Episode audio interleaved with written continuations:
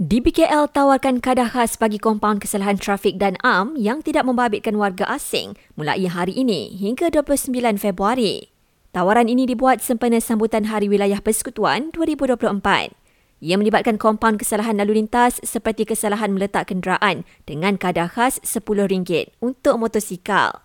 Kadar bagi kereta, MPV dan lori kecil pula ialah RM20, manakala untuk bas dan lori RM50.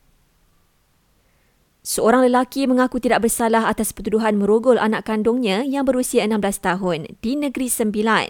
Mangsa juga dilapor dibelasah tertuduh dengan menggunakan pelbagai objek sehingga menerima 12 jahitan di kepala yang mana videonya viral baru-baru ini.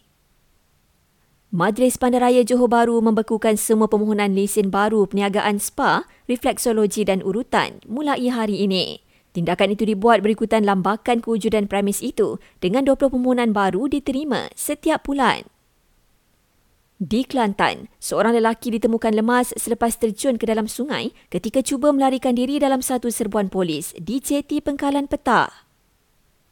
Kerajaan Pahang berkata kerajaan pusat bersetuju untuk melaksanakan projek pelebaran Jalan Lebuh Raya KL Kara dijangka bermula pada suku kedua tahun ini. Dan penyanyi Siti Nordiana bercakap dengan kami, dia bakal tampil dengan single duet bersama Tomo yang akan dilancarkan dalam waktu terdekat. Nana akan ada projek bersama dengan Tomo insyaAllah. Ah, duet. So nantikan. Sebab uh, kami sama-sama dalam bidang apa dalam dalam genre yang sama. So masalahnya King of Lemon and Queen of Lemon bergabung dalam perkembangan lain, Nana juga akan mengadakan konsert Memori Berkasih Siti Nordiana 25 tahun anniversary di ZAP KL pada 11 Mei depan.